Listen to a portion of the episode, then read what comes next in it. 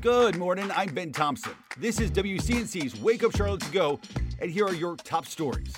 I'm now 503. Turning to more of today's top stories in your morning rush. CMPD says half the people arrested in that huge July 4th brawl in Uptown were kids. It happened near the Charlotte Knights fireworks show at Romare Bearden Park. Lots of families around at the time. Police say they arrested or cited more than 30 people. 17 were kids. Parents were also charged. Police Chief Johnny Jennings says that the whole uh, brawl appears to have been pre planned.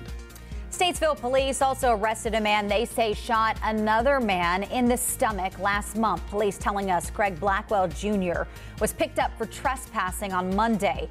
Once they discovered his identity, they arrested him on warrants for that June shooting.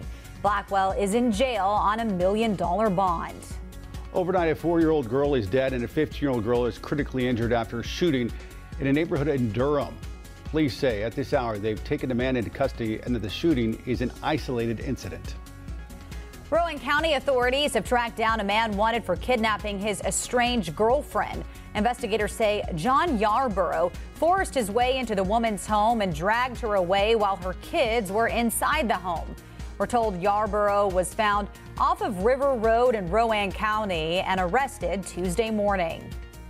Meta has launched a new app that rivals Twitter. It's called Threads and is a text phase version of Instagram.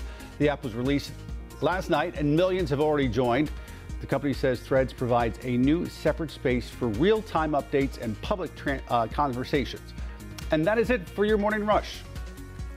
Thanks for listening. You can find all these stories and more right now on WCNC.com. Join the Wake Up Charlotte team weekday mornings on WCNC Charlotte from 4:30 to 7 a.m.